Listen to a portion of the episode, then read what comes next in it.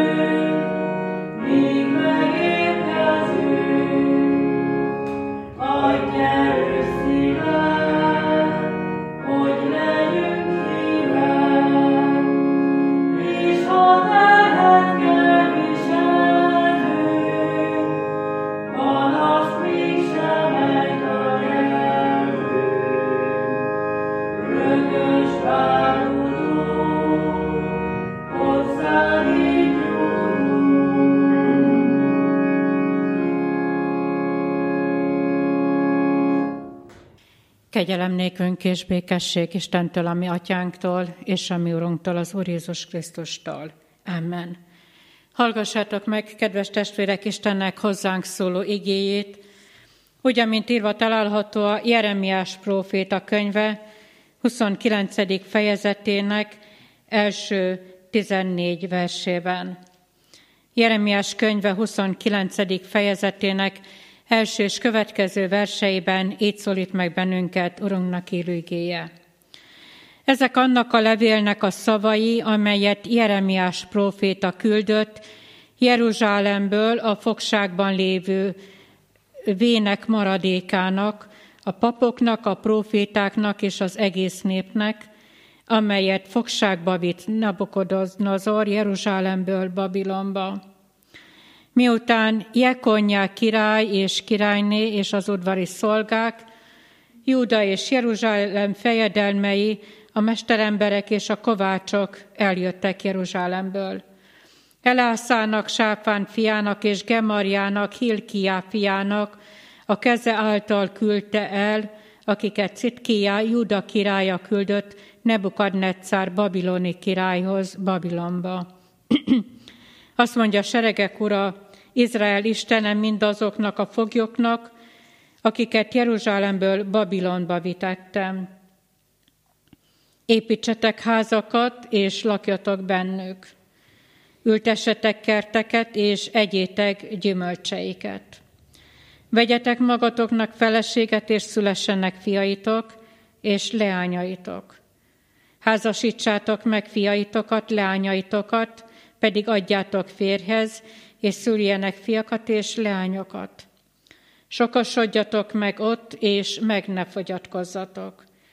És fáradozzatok annak a városnak a jólétén, ahová fogságra küldtelek benneteket, és könyörögjetek érte az Úrhoz, mert annak jóléte a ti jólétetek is.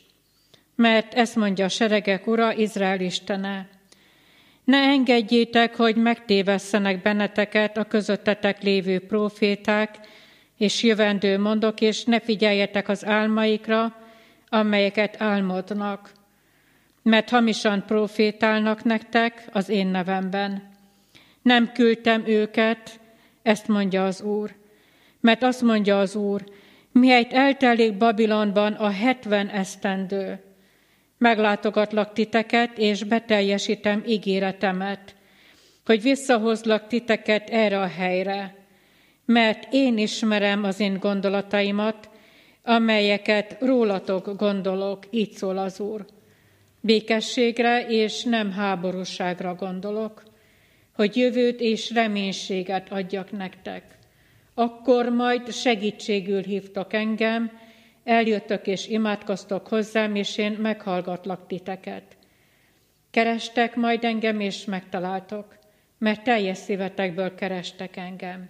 Megtaláltok engem, ezt mondja az Úr, és jóra fordítom sorsotokat, összegyűjtelek benneteket minden nép közül, és mindazokról a helyekről, ahová kiűztelek titeket, ezt mondja az Úr, és visszahozlak erre a helyre, ahonnan fogságra vitettelek titeket.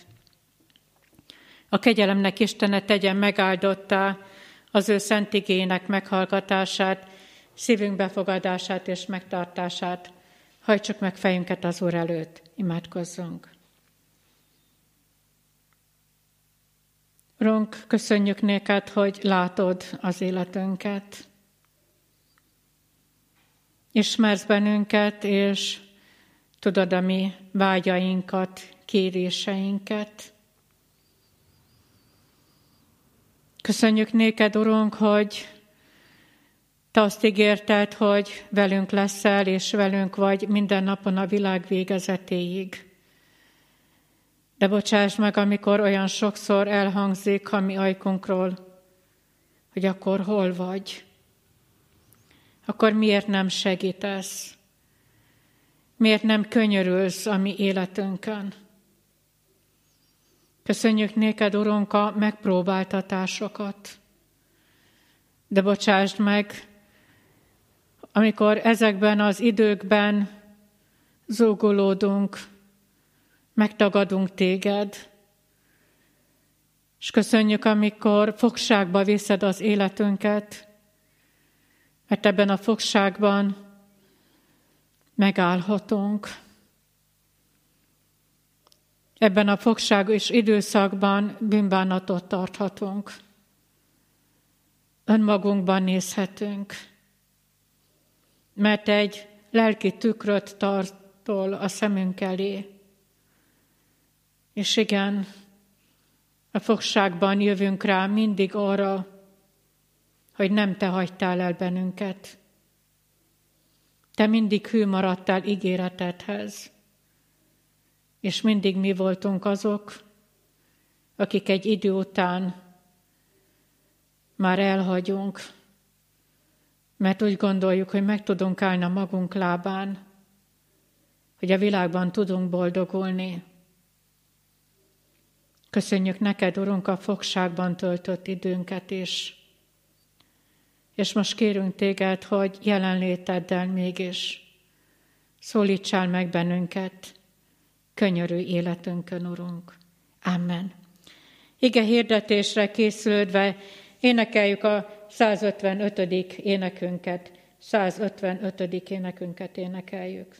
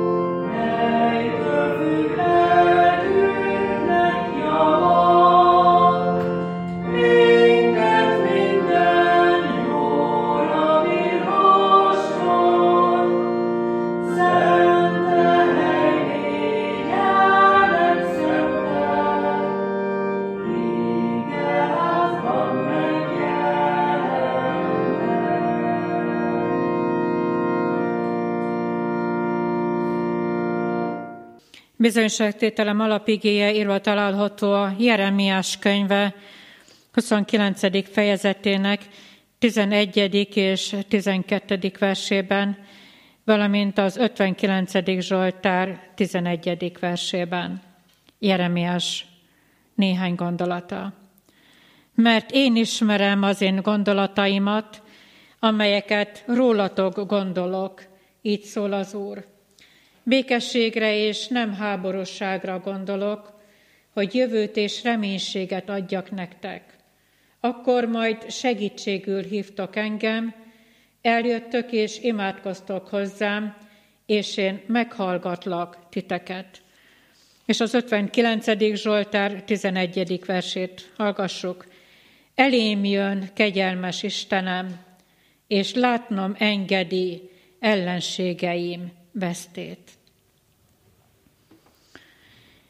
Kedves testvérek, Jeremiásról, a profétáról, életéről nagyon-nagyon sok mindent el lehet mondani. Úgy érezzük, hogy nagyon-nagyon kemény az a profétai szó, amit, amit Jeremiás mond. Luther így fogalmazza meg az ő az egyik tanulmányában, hogy Jeremiás rendkívül szomorú proféta volt. Siralmas és nehéz időkben élt, és igen, nehéz volt az ige hirdető szolgálata is. Azt írja Luther, hogy több mint 40 évig kellett vívódnia rosszindulatú emberekkel, többször meg akarták ölni, és sok csapást is mértek rá. Miért volt szomorú ez a proféta? Azért, mert átéli, mit jelent az országnak a pusztulása. Átéli, végig éli, és levelet is ír a fogságba élő népnek. Mit jelent, amikor Isten felemeli az ő mutató ujját, és elküldi, elviteti, így írja Isten igéje, hogy elviteti, elküldötte a népét a fogságba. Mi váltotta ki, hogy Isten erre a népre felemeli az ő, az ő kezét, az ő mutató ujját? Hát, hogyha Jeremiás végignézett Jeruzsálembe, akkor azt látja, hogy ott vannak az asszír csillagistenségeknek a szobrai, és ott vannak az oltárai. és látja, hogy a nép ezek előtt, az oltárok előtt, ezek előtt, az istenségek előtt leborul, és ott áldoz. És a Jeruzsálemből felemeli a tekintetét, és ránéz a Sion hegyére, akkor ott vannak az idegen isteneknek a bálvány képei, és, és látja ott is, hogy a nép oda zarándokol, és ott mutatja be az ő áldozatát. Ha nevét lefordítjuk, olyan csodálatos, és talán az egész Jeremiás könyvre ez, ez a jellemző, hogy bár keményen elítéli és megfeddi azt az elvetemült népet, amely akkor élt, de mégis a nevében hordozza Jeremiás mindazt, amit Isten készült tenni, hisz neve ezt jelenti, hogy az Isten felemel, az Úr felemel. Csodálatos ez a, ez a név, Jeremiás. Három gondolat lesz előttünk. Először nézzük meg azt a népet, amely, amely ott van fogságban. Mi jellemző a fogságban élő népre? A csüggedés, a reménytelenség, a kétségbeesés. És jönnek nem véletlenül, küldi ezt a levelet, Jeremiás nem magától írja, hanem Isten az, aki diktálja ezt a levelet, és Jeremiás és Jeremiásnak az író Deákja írja ezt a levelet, és küldik el a fogságba. Nem véletlenül tehát hangzik majd Istennek a szava, hogy ne azokra az emberekre hallgassatok, akik most nagy hirtelenjében megjelennek előttetek, és annyi mindent mondanak. Az egyik azt mondja, hogy egy-két nap, vagy egy-két év, aztán, mint egy rossz álom, ez az egész fogság, fogságosdi, ez egyszer és mindenkorra majd el fog múlni. A másik véglet is megszólal, és az is hallatja a hangját, és azt mondja, hogy higgyétek el, sohasem lesz ennek a fogságnak vége. Kire hallgassunk? Egy-két nap, és egy rossz álom, felébredünk, és elmúlik minden, és újra otthon leszünk, vagy hallgassunk azokra, akik azt mondják, hogy mi már örökét maradunk, sohasem fogunk hazamenni. Mi marad? Talán az, hogy, hogy megszépül a múlt, de jó volt otthon. De jó voltak azok a pillanatok, amikor nem a rabságnak a keserű ízét éreztük. Volt ilyen Izrael népe életében, amikor így megszépül idők távlatából a múlt. Nem kellett nagyon-nagyon sok időnek eltelni ahhoz, mikor Isten kihozza az ő választott népét Egyiptomból. Ott vannak a pusztában. Nagyon-nagyon kevés, rövid idő telik el, és megszépül a nép életében ez a múlt, mert mi hiányzik? A húsos fazék. Vagy nézik a jelent, és azt mondják, hogy ebből semmi jó nem fog kisülni, elcsüggednek, mert mit tapasztalnak meg? Nem a múltnak a szépségét látják és érzik, hanem a fogságnak a nyomorosságát. Amikor a nép valóban elcsügged, amikor kétségbe esik, amikor reménytelenné válik. Igen, múlt, ami már elmúlt, ami megszépül, a jelen, amelyben élünk, de kérdés az, hogy de lesz-e jövőm? Lesz-e holnapom? És hogyha lesz, akkor milyen lesz itt, a fogságban? Vagy talán másod? Vagy talán otthon? És ha lesz jelen, akkor az milyen lesz? Vagy mikor fog bekövetkezni? Egy-két nap, egy-két év, vagy évek és évtizedek múlva? De mit ír a levél, amit Jeremiás elküld, mit mond Isten? De ha majd letellik, vagy a Károli fordításban, ahogyan betellik a hetven esztendő. Nem egy-két év, és nem fog örökké tartani. Ennek a fogságnak az Úristen elrendelte a kezdetét, amikor felemelte az ujját, és a népet elvitette Babilonba a fogságba a bűnei miatt, de eljön, amikor letelik ez a 70 esztendő, letelik a, szabad, a rabságnak az ideje, és hazatérhetnek. Hova? Megírja Isten. Abba az országba, ahonnan elhoztalak benneteket. Ez van a levélben. És milyen csodálatos olvasni Jeremiástól ezt a, ezt a, ezt a levelet. Annyira megvigasztalta a szívemet, hogy Istennél készen van a segítség. Hogy egyáltalán a fogságba az Isten levelet ír, és bíztatja őket. Ez a levél egy, egy bátorítás, a 29. fejezet Jeremiás könyvében tiszta bátorítás és bíztatás. Emelt fel a tekintetetet, ne csüggedj! Kezdj el, kezdj, kezdj el élni, kezdj el dolgozni. És hidd el, le fog telni ez a, ez a 70 esztendő. Az is olyan csodálatos volt számomra, hogy Isten nem azt mondja, hogy majd valamikor. Majd még meggondolom, hogy mikor. Hanem azt mondja, hogy amikor majd betellik a 70 esztendő. Van kezdete a fogságnak, és van vége a fogságnak. Egy kicsit menjünk előre. Az örök életnek van kezdete, de nincs vége.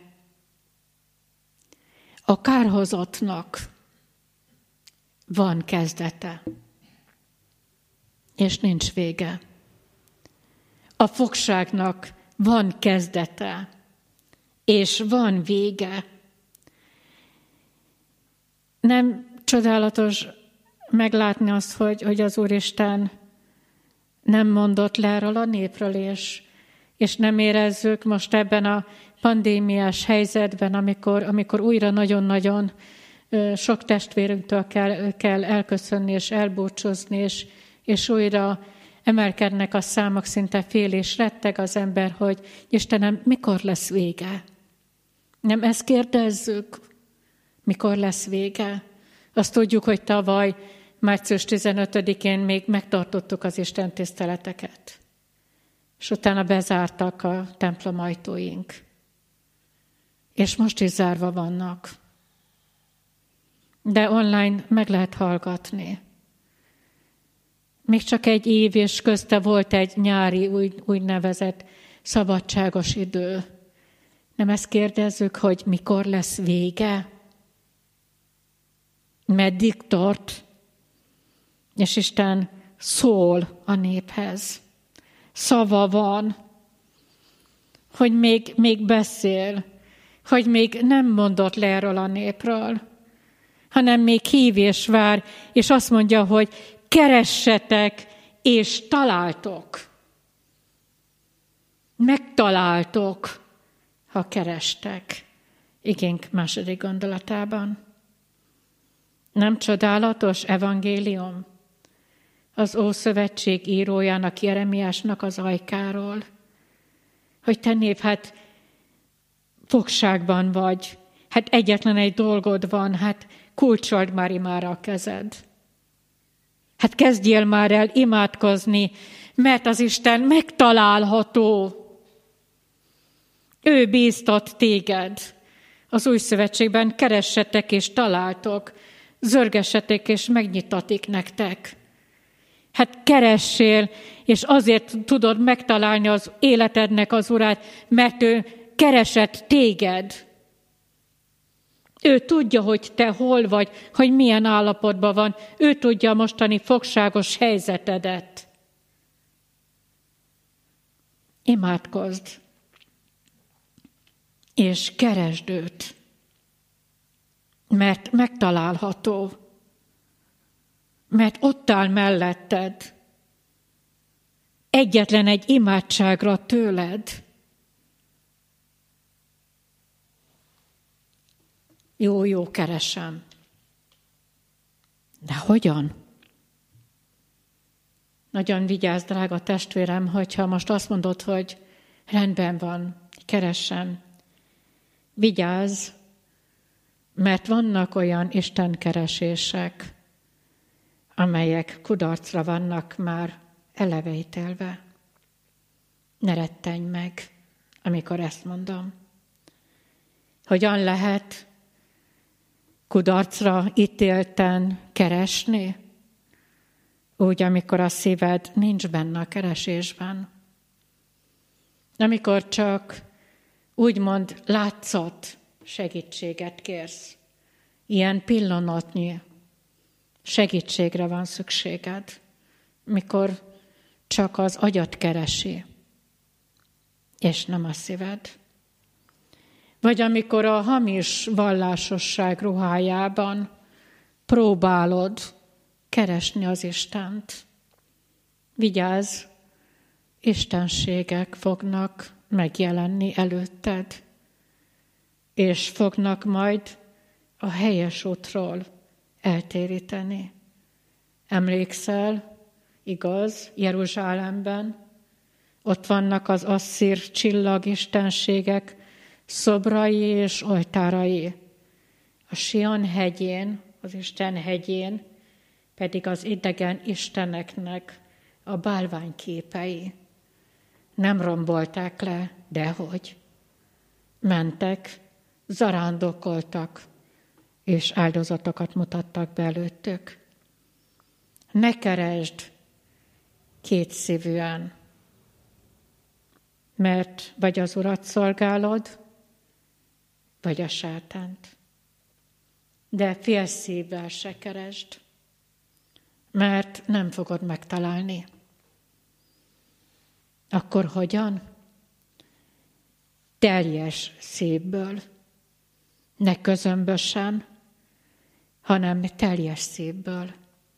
És akkor fogod átélni a csodát. Hol? A fogságban. Hogy megtaláltok engem, ha kerestek, és teljes szívvel folyamodtok hozzám, megtaláltok engem. A pusztában, a fogságban, mert az fogság és, és pusztai létés volt. A népnek így kellett imádkozni.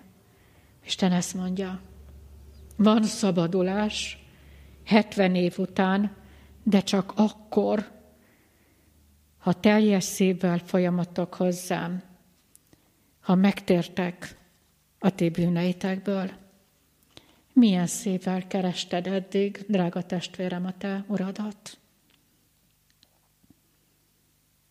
Tudtad teljes szívvel? Tudtad úgy, hogy letetted a terhedet, az istenségeidet, a bálványaidat, az állarcaidat, le tudtad tenni, és tudtad így keresni? Ha igen, akkor te egy boldog ember vagy. És akkor te azt tudod mondani, hogy megtaláltam az Urat. Hogy beengedtem az életembe. A teljes szívvel kereső ember, átadott életű ember, mert átadta az életét és a szívét az Úrnak. Ezért, ha ott vagy most a fogságban, ne nézz önmagadra. Ne nézz a másik emberre. Ne hallgass senkire sem. Egyetlen egy dolgot tegyél meg a bőti időszakban, amikor már tudjuk, hogy közel van nagy hét, nagy péntek, és a keresztényeknek a legnagyobb ünnepe, a húsvét, a feltámadás. Nézz fel. Nézz fel Jézusra. Ő hozzá imádkozz. Vele találkozzál. Ez legyen szívedben a legnagyobb vágy. Uram, én senki mással nem szeretnék találkozni. Nincsen más tervem, nincsen más szándékom. Nekem egyedül rád van szükségem. És Isten írja a levelet neked is. Imádkozz. És megtalálható. És így érkezünk át igénk harmadik gondolatában, nézzük meg mégis, miről szól ez a levél. Isten kezébe tartja a történelmet.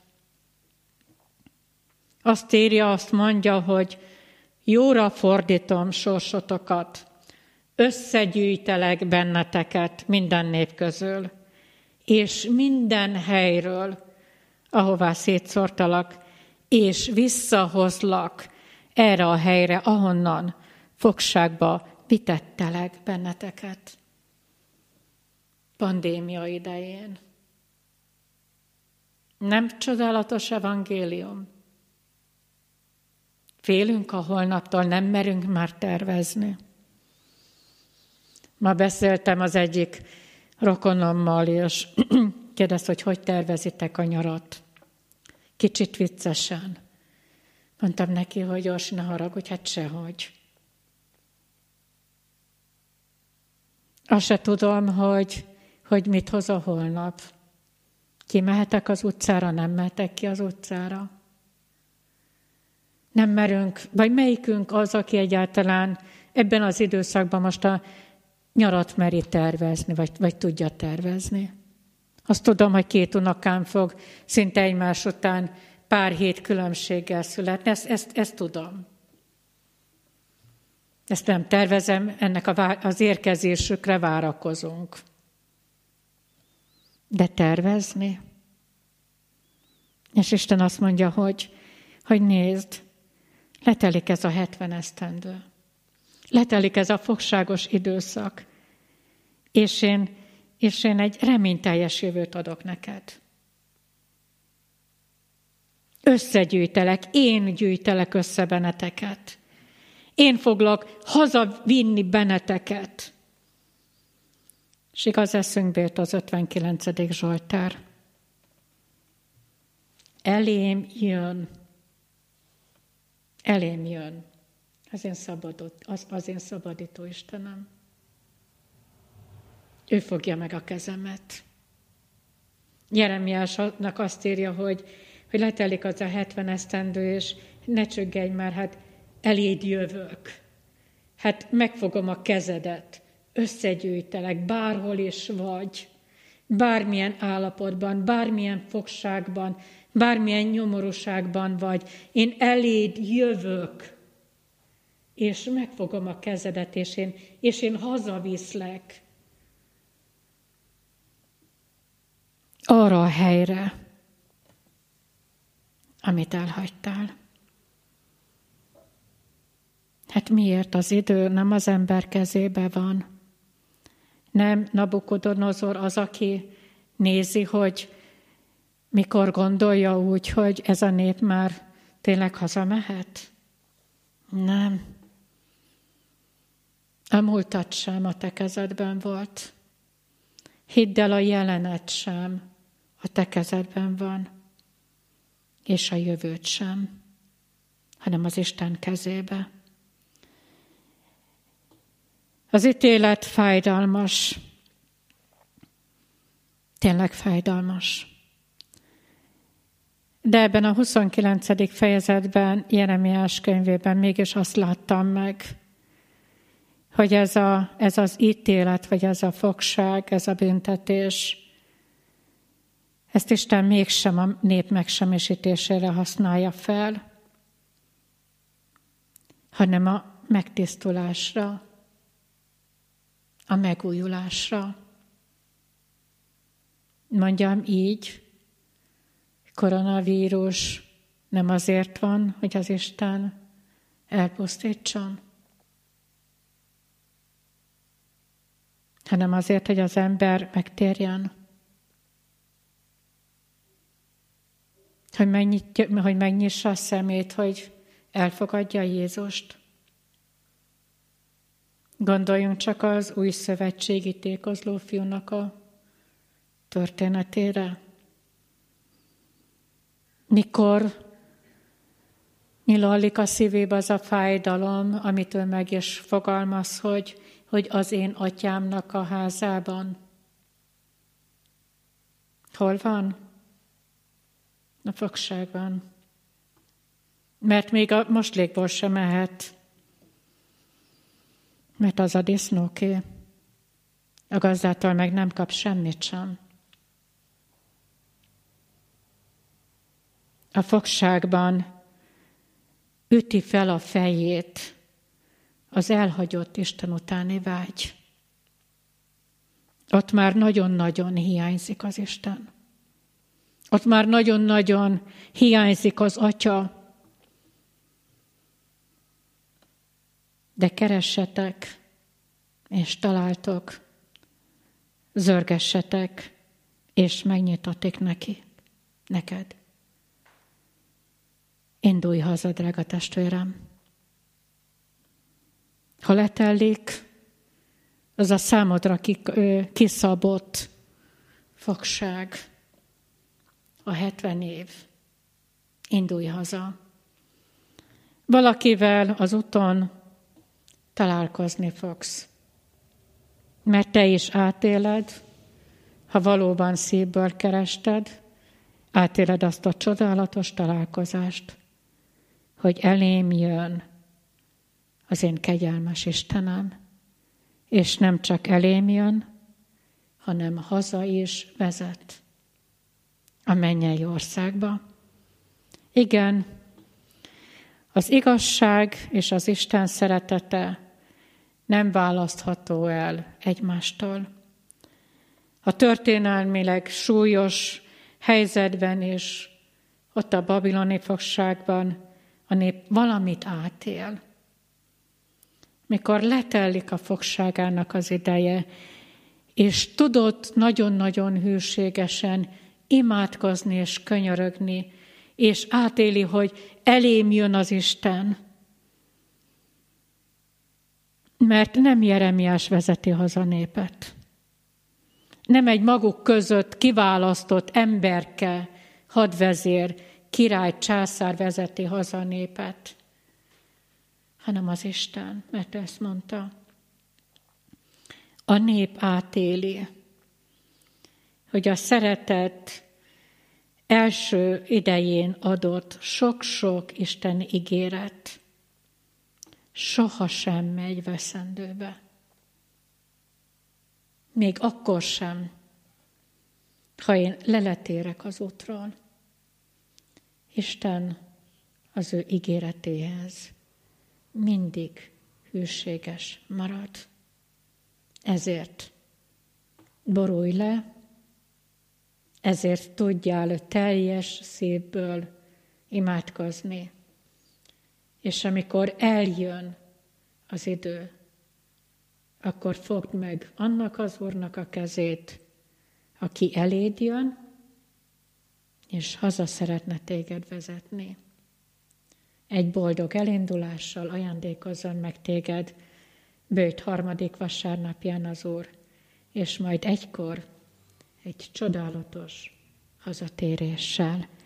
Amen. Válaszoljunk az ige üzenetére, és énekeljük az énekeskönyvünkből a 346. dicséretünknek az ötödik versét. 346 hatodik dicséretünknek az ötödik versét énekeljük. Mutas Jézus kies földet, lakásomul adj jó helyet. Thank you.